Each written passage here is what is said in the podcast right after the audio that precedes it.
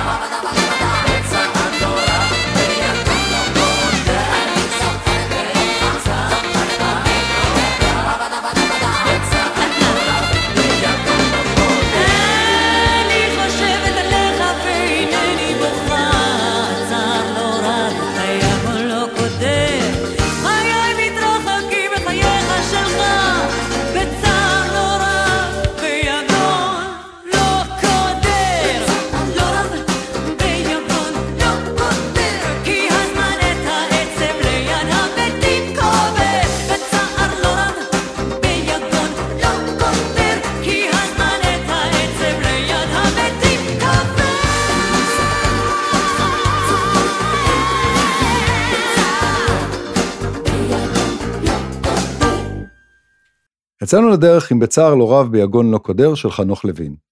לוין, הילד הרע של התיאטרון הישראלי, אחד מגדולי המחזאים שקמו לנו בקודש, השאיר אחריו כ-20 כרכים של יצירה מגוונת, הכוללת מחזות, סיפורים, תסקיטי רדיו ומערכונים, שאי אפשר לטעות בה. בשפה צינית ונשכנית מבקר לוין פעם אחר פעם את החברה הישראלית. לועג לאופוריה של אחרי ששת הימים באת ואני והמלחמה הבאה, ובמלכת האמבטיה, מטפל ללא רחמים בחיי הנישואים במלאכת החיים המופתית, ולאחר מלחמת לבנון חוזר לעסוק בעוקצנות לוינית טיפוסית בפטריוטיות שלנו. והיום, לוין שהותיר אחריו 63 מחזות, הולך ותופס מקום של כבוד בשורה הראשונה של מחזאי העולם. לוין חטא גם בכתיבת שירים, והשאיר אחריו לא מעט נכסי צאן ברזל, כגון לונדון, העץ הוא גבוה, מה אכפת לציפור, אני חיה לי מיום ליום, חייל של שוקולד ואחרים. אחד היפים בעיניי הוא בצער לא רב ביגון לא קודר, שהלחין מתי כספי ושר אריק יגאל. אני חושבת עליך ואינני בוכה. הצער לא רב, היגון לא קודר. חיי מתרחקים מחייך שלך, בצער לא רב, ביגון לא קודר. כי הזמן את העצב ליד המתים קובר. השיר, הלקוח מהמחזה קטשופ, מציג את ההשלמה של החיים עם אובדן המתים ואת זילות חיי האדם. השיר הנפתח בהבטחה, אני זוכרת אותך, זוכרת היטב, מסתיים ב, אני שוכחת אותך, שוכחת היטב. כזהו לוין, גם שירי הפרידה שלו נשמעים אחרת. ומנגד, הפרידה של שולי רנד מלוין מלאת צער ויגון.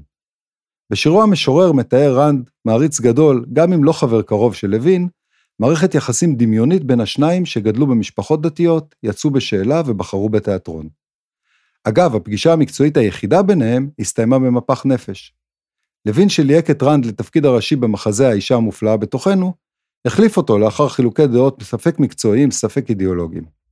לאחר חזרתו בתשובה, החריף הפער האידיאולוגי בין השניים, ורנד מטיב לתאר את הדיאלוג העוסק באמונה, אלוהים, מותר ואסור. עצרנו לפוש, גלגלנו דיבור, על טמא וטהור, על מותר, על אסור. תענוג לדבר איתך, רב מג של מילים. מה כבר אמרתי ששברת את הכלים? איך שוב נקלענו לאותה השיחה? על מותר האדם, ואם יש השגחה? אתה רב מג של מילים, לא היינו כוחות. הפעם זה כמעט נגמר במכות. והדיאלוג הדמיוני מסתיים בפרידה עצובה בבית החולים, מפגש שלא היה באמת, שכולו אהבה גדולה. הלילה הוא בבית החולים, אתה היית מלופף צינורות מבהילים. על קצה הכיסא ישבתי בלט, נשמת כבד, דיברנו מעט. בינינו אימה בחדר צללים, היו לי תחושות, לא היו לי מילים. עיניך תלויות בי, גדולות ורקות, שנינו ביחד התחלנו לבכות. שחר פרץ לבית החולים, לעצב כזה לא היו לי כלים. ידידי המשורר, זיכרונך לברכה, נוח בשלום, תהיה שלמה מיתתך. thank you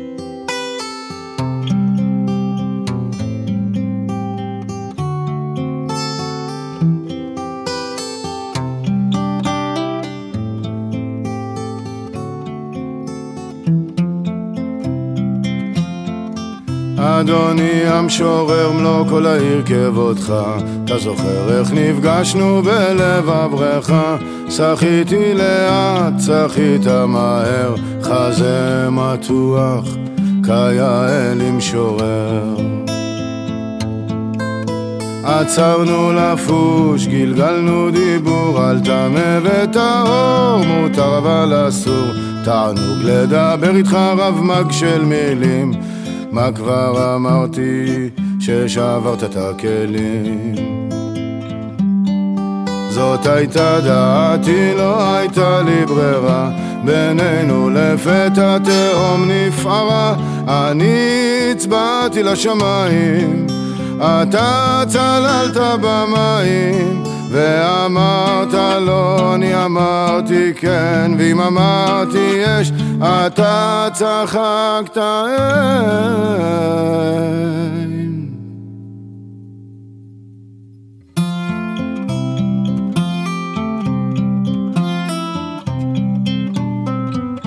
אתה בטח זוכר אותו בוקר אומלל שנינו צנחנו על אותו הספסל טחנתי סיגרות, קילפת אגס כל אחד מאיתנו בעלבונו מכונס.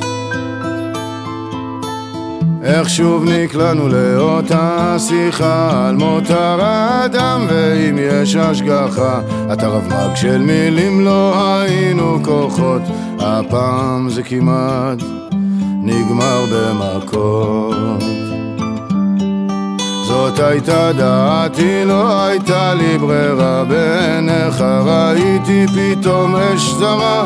אתה גיחכת לשמיים אני לא הרמתי ידיים. כשאמרת לא צעקתי כן בטח שיש אתה צעקת אין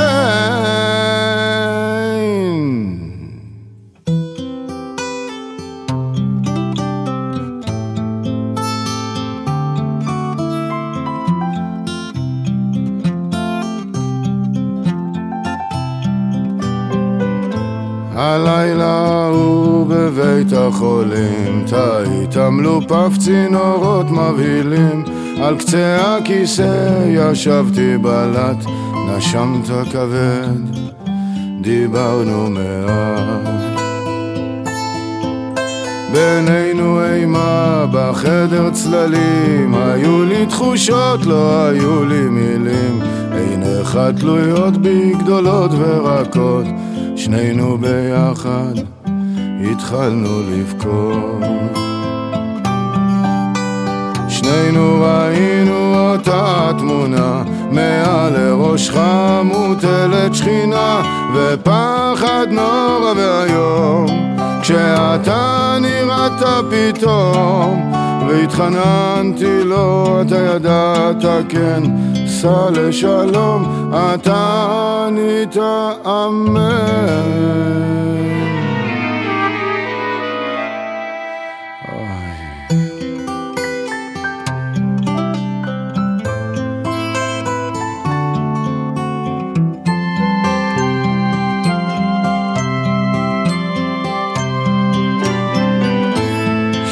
שחר פרץ לבית החולים, לעצב כזה לא היו לי כלים. ידידי המשורר, זיכרונך לברכה, נוח בשלום, תהא שלמה מיתתך.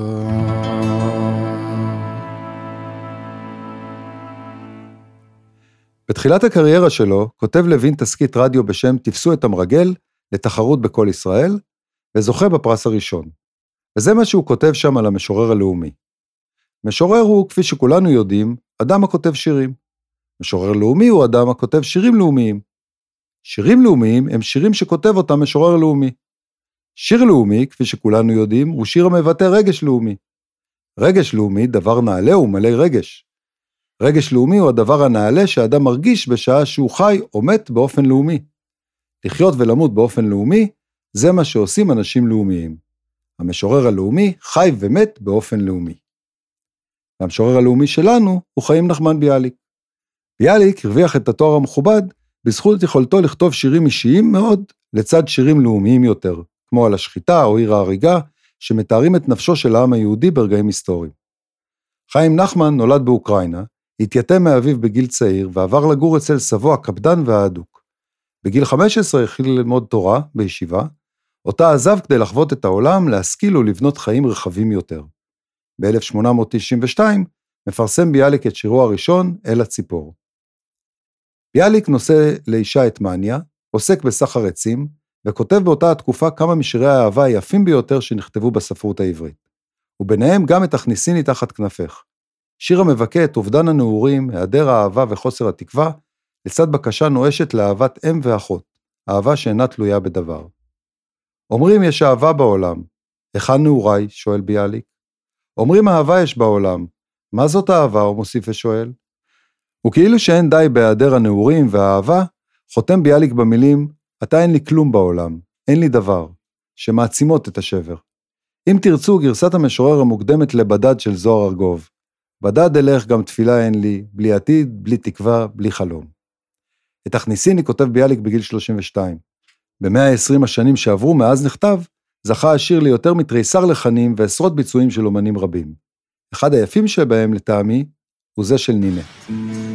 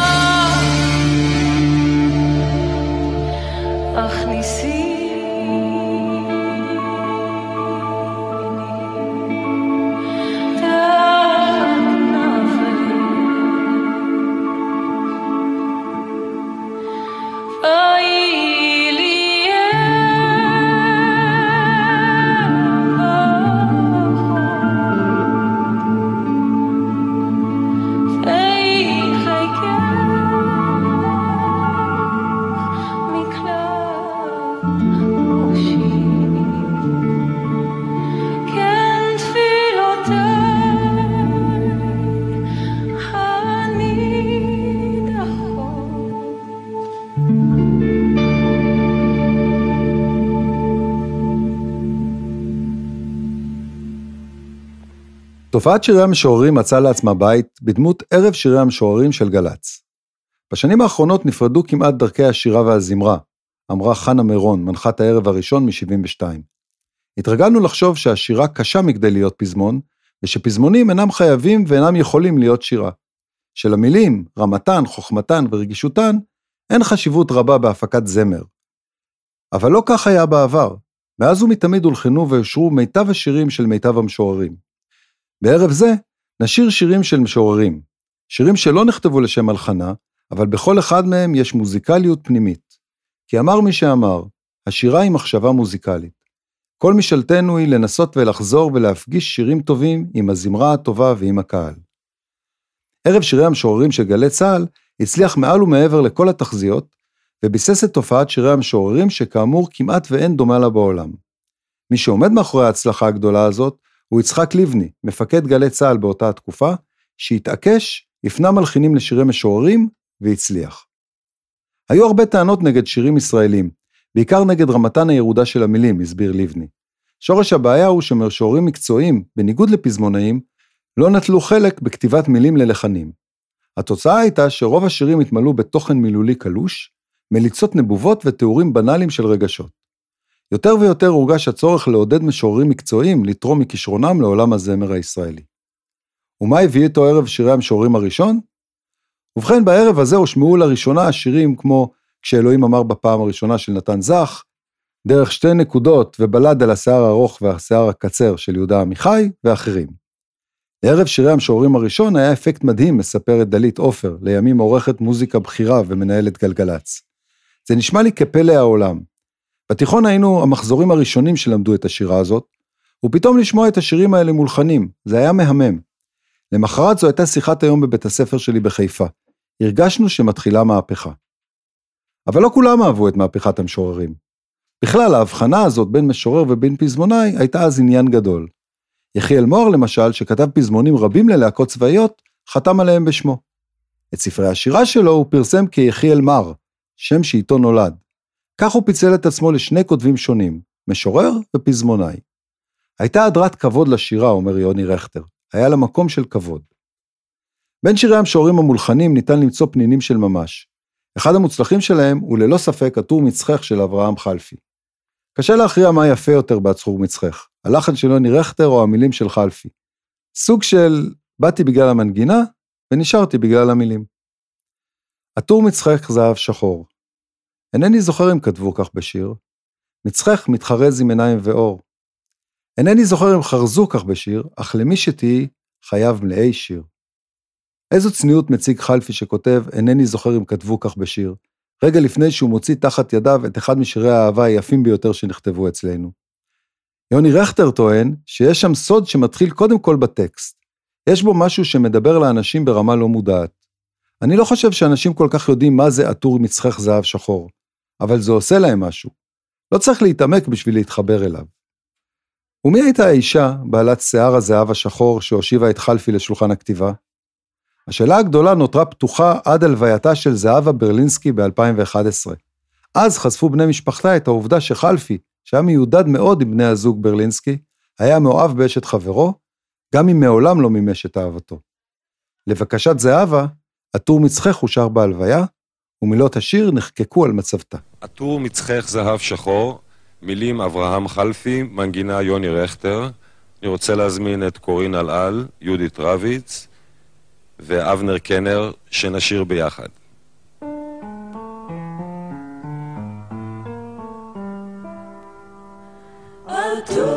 מצחך זהב שחור. אינני זוכר אם כתבו כך בשיר.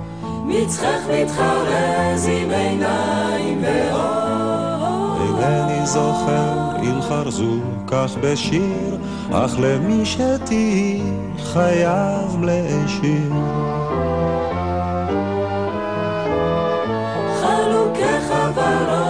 צמרירי ורח, את בו מתעטפת תמיד לעת ליל, לא הייתי רוצה להיות לך אח, לא נזיר מתפלל לדמותו של מלאך, ורואה חלומות עגומים של קדושה, ולמולו את אישה.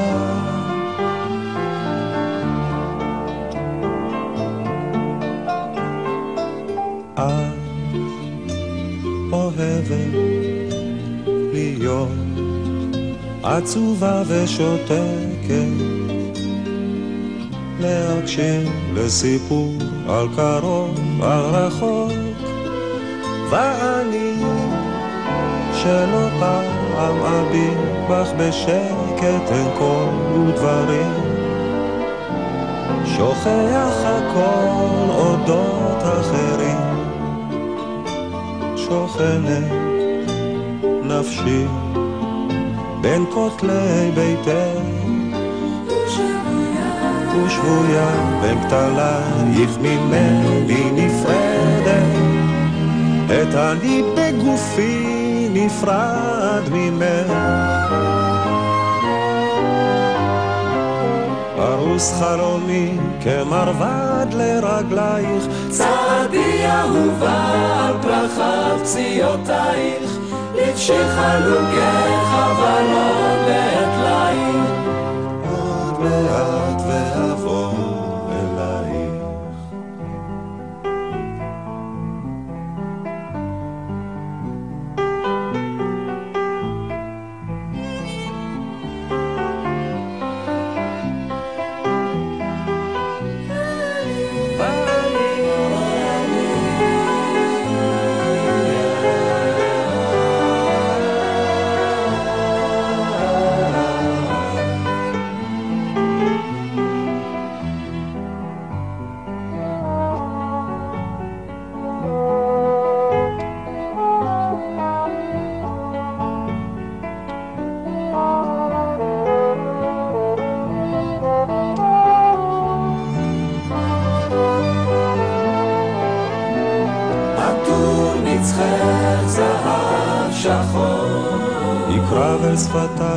חרוזלי שיר, אז אלחש באוזנייך עד בוקר עד אור כשיכור. עטור מצחך זהב שחור. עטור מצחך זהב שחור. אינני זוכר אם כתבו כך בשיר. מצחך מתחרז עם עיניים ואור. אינני זוכר אם חרזו כך בשיר, אך למי שתהי חייב להישיר.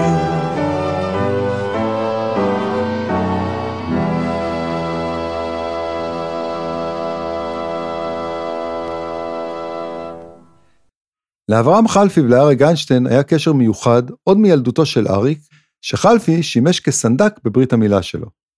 לאורך כל השנים הקליט איינשטיין משיריו, כולל אלבום שלם שסייע למיצובו של חלפי כמשורר, ולא רק כשחקן. חודשים ספורים לפני מותו, מקליט איינשטיין את אדם בחדרו של חלפי, השיר האחרון שיקליט בחייו.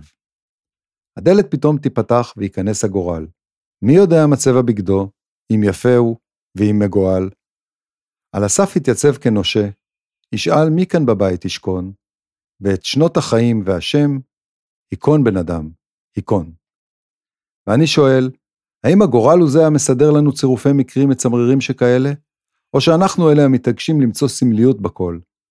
כך או אחרת, אריק נפרד מאיתנו עם שיר העוסק במוות המתקרב, ובבקשה לחקוק על מצבתו את מילותיו של חברו. אני מצמצם את עצמי כדי נקודה אלמונית, שלא להטריד בגופי מלאכיות. אברהם חלפי לא היה היחיד שזכה לאלבום שלם משיריו המולחנים. שירים באמצע הלילה של נורית גלרון עשה כבוד דומה למשורר נתן זך, וכך גם בציר טוב, שמלביש בלחנים הנפלאים של אילן ורצברג ושלמה גלבץ, טקסטים לא שגרתיים של אחת יונה וולך. והאמת שקשה לחשוב על שם הולם יותר לאחד האלבומים הכי טובים שהוקלטו כאן, שכמו יין משתבח עם הזמן. קשה להפריז בחשיבות האלבום, קובע פרופסור ניסים קלדרון, מחבר הספר יום שני על שירה ורוק בישראל אחרי יונה וולך. המעמד של השירה השתנה אחרי האלבום הזה, ובגלל שוולך עצמה הופיעה איתם, הם יצרו יחד איתה עולם במוזיקה. לא עוד שיר בודד מול לחן בודד, זו יצירה ובנייה של עולם חדש. הסיפור של האלבום מתחיל בערב בו מגיעים השניים אל ביתה של וולך, ומבקשים אישור להקליט שיר משלה. היה לה בית זרוק כזה, מספר גלבץ, שנשאר בביתה כבר באותו ערב, וניהל עם וולך רומן תוך כדי העבודה על האלבום. זה לא הפריע לעבודה, הוא מספר, להפך, הכל היה מעורבב. זו הייתה התנסות יצירתית והתנסות מינית. זו הייתה סדנת העבודה שלנו, בועה. וזה היה רק בבית של יונה. לא עניין אותנו בכלל מה שקורה בחוץ, עניין אותנו רק מוזיקה, טקסטים ועולם רגשות פנימי. יונה היא אחת מממציאות השפה הישראלית, מוסיף ערן צור, והשירה שלה חזקה אפילו יותר כשאתה מנגן שירים מבציר טוב. כשבאתי לקחת אותה מהעננים, הייתה ענודה כבר. קולות הקוקו והתנשמת לי התה באוזנה. שוליאן הוורוד השאיר לנו כור טלטול. אני ידעתי שהיא תיפול, אבל ניסיתי, אני ניסיתי.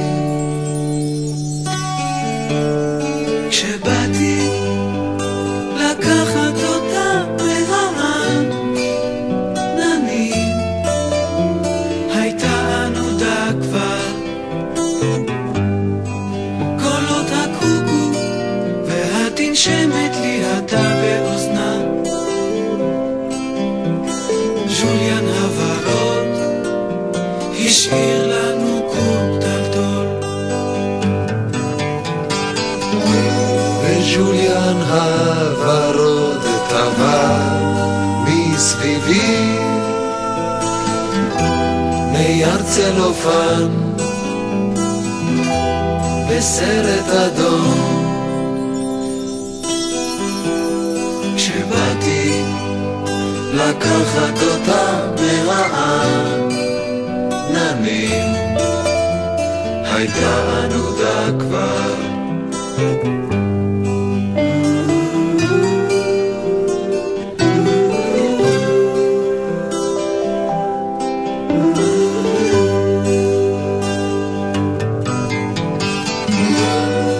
וז'וליאן הוורוד טבע מסביבי. נייר צלופן בסרט אדום. כשבאתי לקחת אותה מהעננים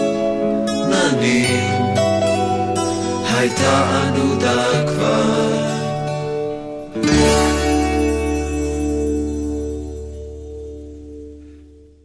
מה זו שירה? מה הופך סתם טקסט לאומנות?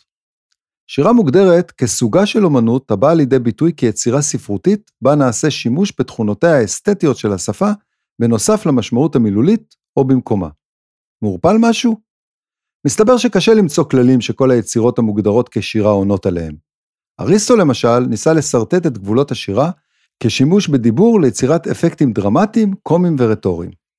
הנה דוגמה משעשעת לשירת אינטרקום מבית היוצר של החמישייה הקאמרית. בוא רד למטה. בוא רד, נראה אותך, נראה אותך, נראה אותך. אתה לא מאיים על אף אחד. רד למטה, אני אקרא אותך, אקרא אותך, אקרא אותך. נו, תביא משטרה. על הזין שלי. נראה אותך, נראה אותך.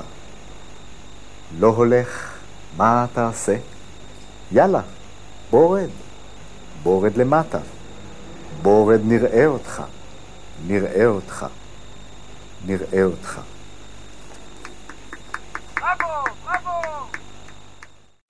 האמת התגעגעתי.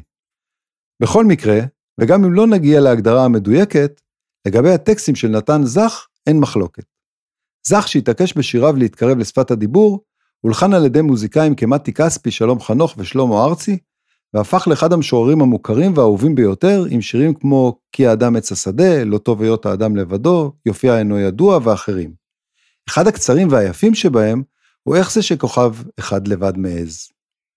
איך זה שכוכב אחד לבד מעז? איך הוא מעז למען השם? כוכב אחד לבד, אני לא הייתי מעז, ואני בעצם לא לבד.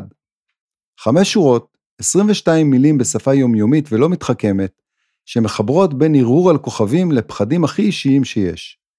כספי חוזר עליהם כמו מנטרה, מטפס גבוה יותר ויותר עם כל סיבוב, עד שהוא כמעט ונוגע באותו כוכב אחד בודד ואמיץ.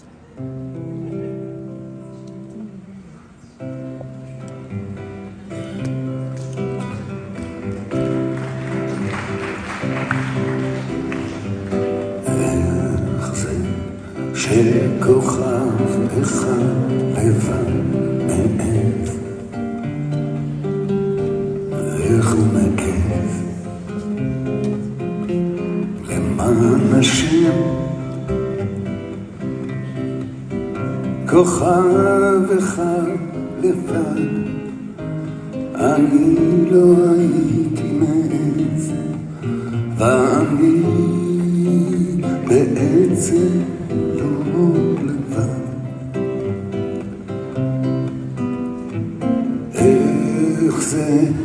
שכוכב אחד לבד מעז. איך הוא מעז? למען השם. למען השם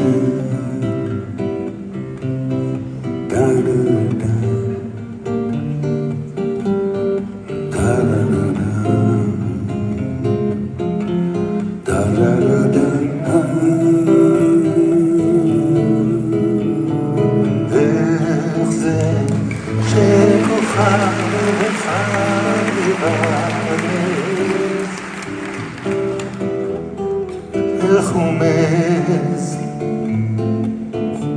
למען השם.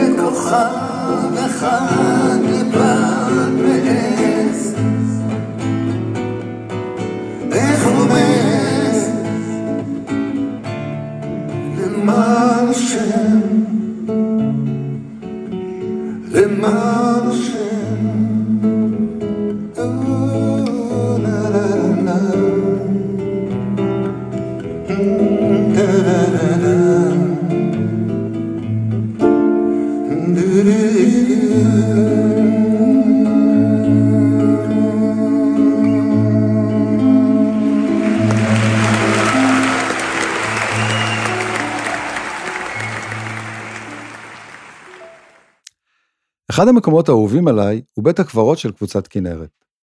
יש משהו קסום ורגוע בבתי קברות, אולי זה אופיים המאוד לא מתלהם של דיירי המקום, אבל בבית הקברות של קבוצת כנרת יש משהו נוסף.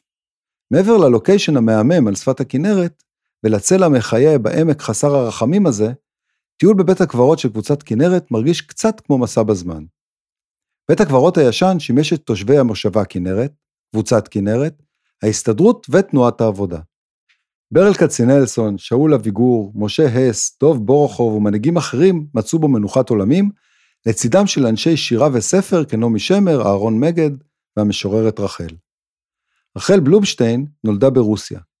בגיל 19 מגיעה רחל עם אחותה לביקור בארץ, השתיים מחליטות להישאר ומתיישבות ברחובות. משם עוברת רחל לחוות העלמות הלימודית בכנרת, כדי ללמוד את מלאכת החקלאות. בחלוף שנתיים יוצאת רחל ללימודי אגרונומיה בצרפת, ושם היא מתאהבת במיכאל ברנשטיין, לו היא מקדישה את זמר נוגה. דרכיהם נפרדות, כאשר ברנשטיין מסרב לחזור לארץ ישראל עם רחל, שכותבת, התשמע קולי רחוקי שלי, התשמע קולי באשר הנך. ואצלנו כמו תמיד העצב אינו מחוסר עבודה. שנים מאוחר יותר מציידת רונה רמון את אילן בעלה בהקלטה של זמר נוגה לקראת טיסתו לחלל, הטיסה ממנה לא שב. ופתאום הבית האחרון, הבית בו נשבעת רחל לחכות לברנשטיין, עד יכבו חיי, נטען במשמעות נוספת. אחרון ימיי כבר קרוב אולי, כבר קרוב היום של דמעות פרידה. אחכה לך עד יכבו חיי, כחכות רחל לדודה.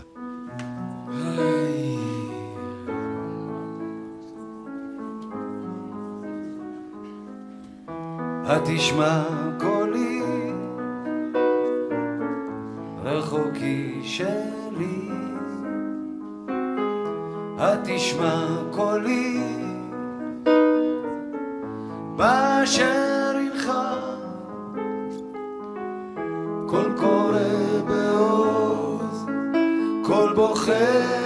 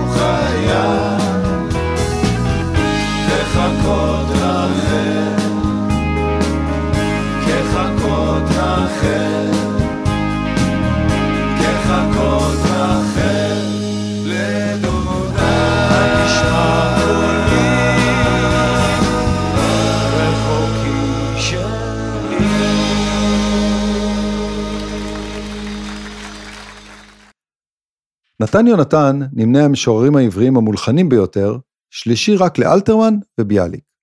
אחד משיריו היפים הוא נאסף תשרי, ששורשיו חוזרים אל תור הזהב של ספרד בימי הביניים. מת אב ומת אלול, שנכתב על ידי שמואל הנגיד, מחשובי המשוררים העבריים של אותם הימים, עוסק בחילופי עונות ובצורך בחברה אנושית בימי החורף הקרים. נתן יונתן לוקח את שתי השורות הראשונות של השיר, ובונה עליהן שיר חדש אחר, הנוגע באבל מאוד מאוד פרטי שלו. מת אב ומת אלול, ומת חומם, גם נאסף תשרי ומת עמם. רק נשארה גחלת עמומה של אהבת הקיץ הקדומה. ממש כמו בשיר המקורי עוסק יונתן בזמן החולף ומוסיף שורה על אהבת הקיץ הקדומה, אזכור כואב למות בנו ליאור במלחמת יום כיפור. חלק ממנו, מאהב יונתן, מת, והוא נותר שבור, גידם, נכה לכל חייו. שירו של שמואל הנגיד, העוסק בעצבות האדם מול הזמן החולף, הפך לעצב של אב מול חלוף חיי בנו. לך ילד לך, אולי בסוף המערב, בין ים ויבשה, בין אב לסתיו, יאור שלך יאיר בין חטאיו. דליה הלר, עורכת מצעד הפזמונים, משדכת בין הטקסט של יונתן לבין צביקה פיק, בחירה מאוד לא שגרתית במי שנתפס באותם הימים כאליל נוער ופחות כמוזיקאי רציני. בהתחלה בכלל לא התעמקתי במילים, מספר פיק. כשקיבלתי את השיר מדליה, בכלל לא הייתה לי דעה עליו. רק אמרתי לה שאנסה להלחין אותו. הבעיה הייתה שבבתים יש שלוש שורות, ובשביל הלחן שכתבתי הייתי צריך שורה רביעית. אז מצאתי פתרון, ובסוף כל בית חזרתי פעמיים על השורה האחרונה. התברר שזה היה רעיון יפה, שהדגיש את השורה האחרונה. תוך כדי ההקלטה התעמקתי במשמעויות של המילים ובגאוניות של נתן יונתן. הייתה תחושה שזה שיר שונה ומאוד מיוחד, שמאפשר הסתכלות על מעגל החיים. הבנתי שקורה בו משהו בלתי רגיל, משהו גדול מאוד.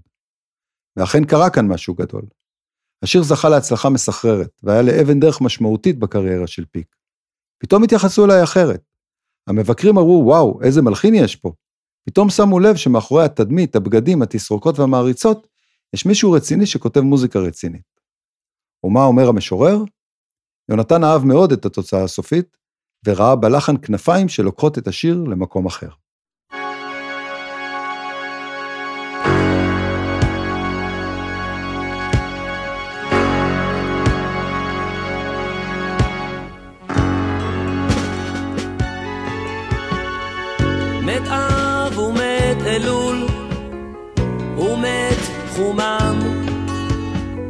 גם נאסף תשרי ומת עמם רק נשארה גחלת עמומה של אהבת הקיץ הקדומה של אהבת הקיץ הקדומה. אל מערת דוד השונמית תצמיד את ירחיה הקרות. אל חום האבנים שעל קברו אל חום האבנים שעל קברו. מת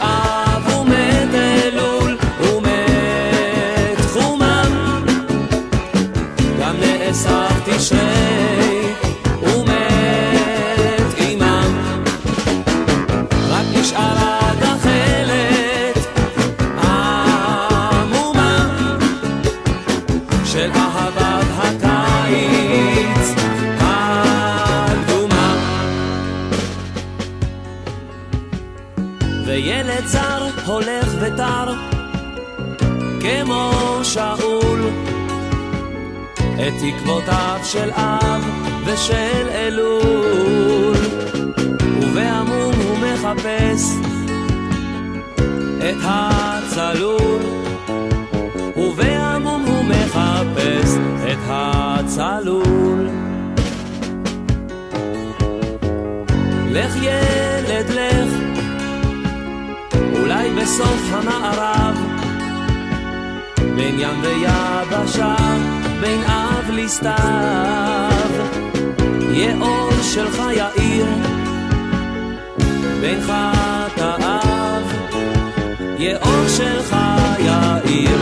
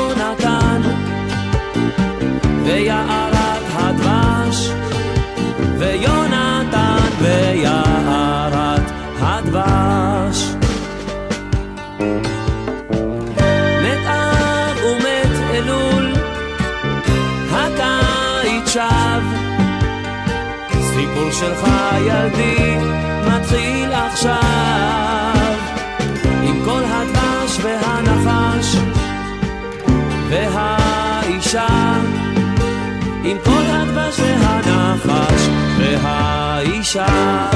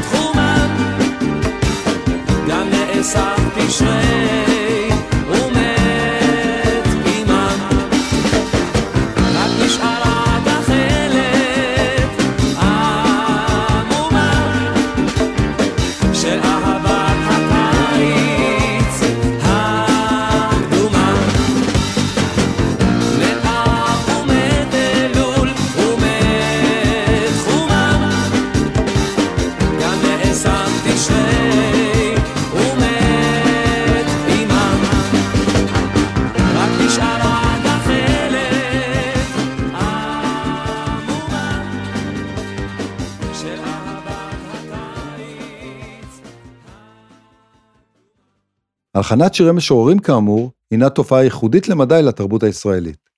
ייחודית, אם כי לא בלעדית. פה ושם אפשר למצוא תופעות דומות במוזיקת הרוק, ואחת המוצלחות שבהן היא החברות המאוד לא שגרתית של המשורר פיטר סינפילד, שהצטרף כחבר מן המניין ללהקת קינג קרימזון, כמי שאמון על מלאכת כתיבת המילים. ככזה חתום סינפילד על הטקסטים של אלבום הבכורה In the Court of the Crimson King, אחד מאלבומי הרוק המתקדם החשובים והמשפיעים ביותר. אפיטף, הכתובת הנחרטת על גבי המצבה ומספרת בשבחי המת, הוא גם שם השיר הרביעי באלבום, העוסק בחשש שהמילה המתאימה לסיכום חייו של המספר, שהמילה המתאימה ביותר לחריטה על האפיטף שלו היא בלבול. Confusion will be my epitaph, as I crawl and crack and broken path. If we make it, we can all sit back and laugh, but I fear tomorrow I'll be crying. Yes, I fear tomorrow I'll be crying.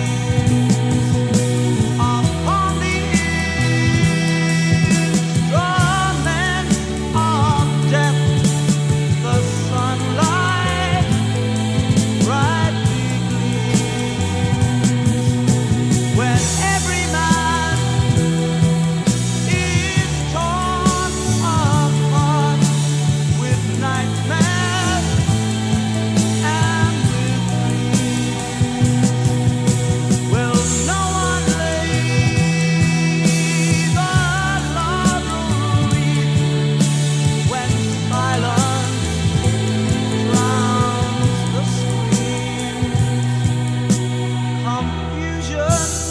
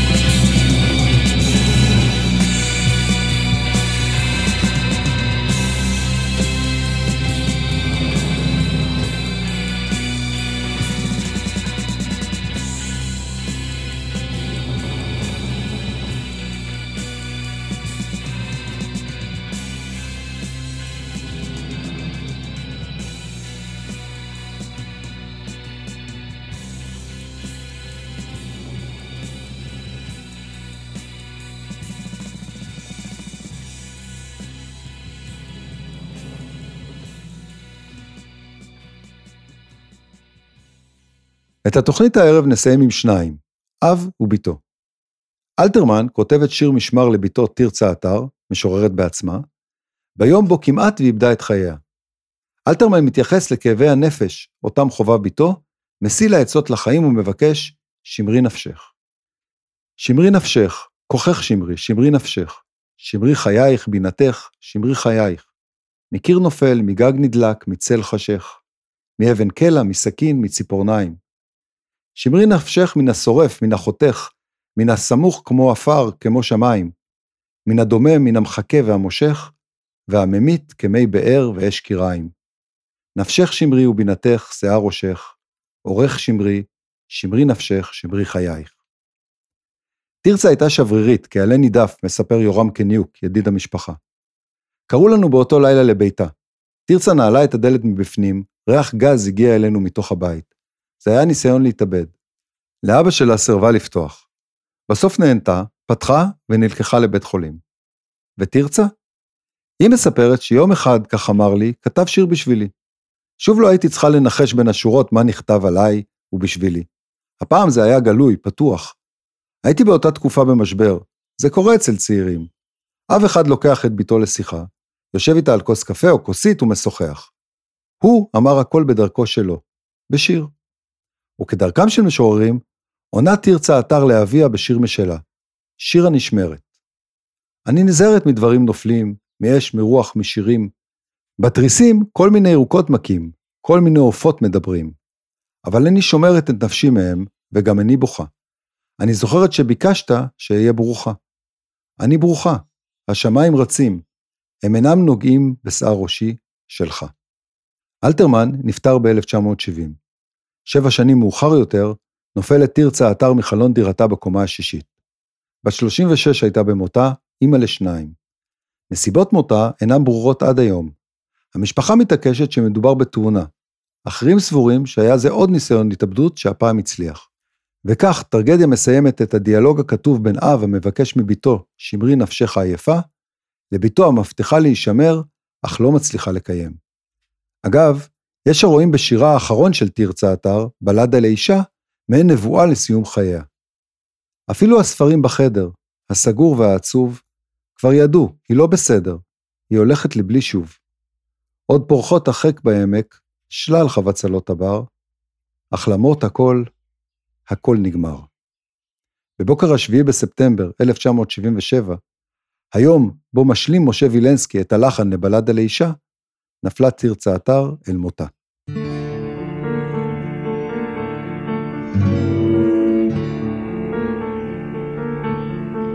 שמרי נפשך, כוחך שמרי, שמרי נפשך. שמרי חייך, בינתך, שמרי חייך. מקיר נופל, מגג נדלק, מצל חשך.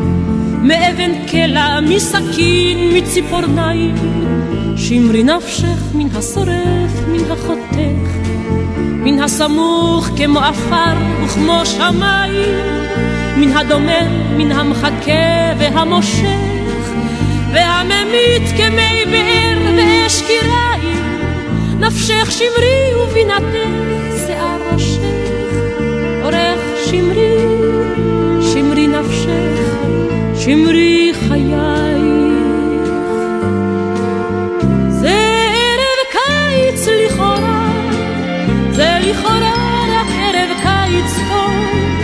ידוע וישן, שבא לחסד ולרחמים, לא למורא ולא לרחש חשדות ודבר עשן, שבא עם ריח תבשילים ועם נורא אשר טעים, עד אם ננוח ונשאר, עד אם ננוח ונשאר, רק ערב קיץ חם וטוב הוא לכאורה.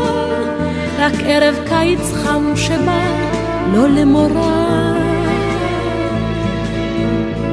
הנה הרוח יד שולחת ובלי רחש, פתאום חלון לאט נפתח בחשיכה.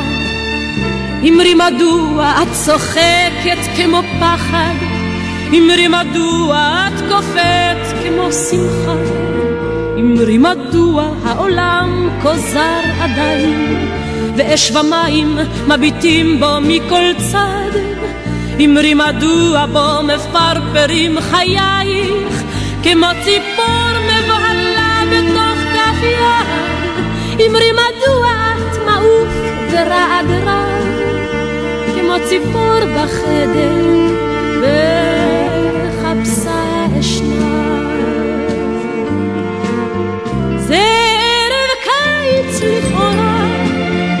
זה לכאורה רק ערב קיץ טוב, ידוע וישן, שבא לחסד ולרחמים, לא למורא ולא לרחש חשדות ודבר עשן, שבא עם ריח תבשילים ועם נורא אשר טעים, עד אם ננוח ונשען, אם ננוח ונשען. רק ערב קיץ חם וטוב הוא לכאורה, רק ערב קיץ חם שבא לא למורא. שמרי נפשך עייפה, שמרי נפשך, שמרי חייך, בינתך, שמרי חייך, שיער ראשך, אורך שמרי, שמרי יופייך, שמרי ליבך הטוב. המציאו בידייך.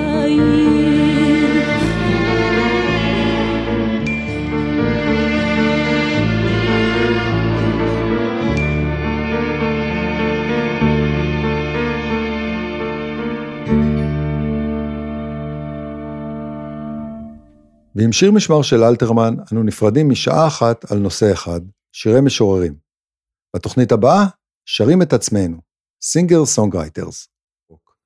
בשבוע הבא יבוא לכאן שימי קדוש עם מלא פלסטיקים מגניבים כרגיל. פתחו יומנים ונקבע לנו דייט לשבוע הבא, בדיוק באותו היום ובאותה השעה, חמישי בעשר. נתקהל כאן כל הקומץ, כאן ברדיו האינטימי שלנו, רדיו התחנה, לעוד שעה במנהרה. תשתדלו להגיע כדי שיהיה לנו לפחות מניין. תודה למיקי שטיינר וליונתן גל שהם הטכנאים, העורכים, הסאונדמנים והמפיקים, או בקיצור, הם הם רדיו התחנה. תודה לרמי יוסיפוב, הטפיקסאי מבנימינה שמארח אותי באולפנו המשוכלל. תודה מיוחדת לשימי שאפשר לי להגג מעט בין השירים, ותודה לכם שהאזנתם. מי שלא הספיק יכול לשמוע אותנו בדף הפייסבוק של רדיו התחנה, או בפודקאסט של התוכנית שקישור אליו יעלה כרגיל בדף הפייסבוק הפרטי של שימי. יאללה ביי.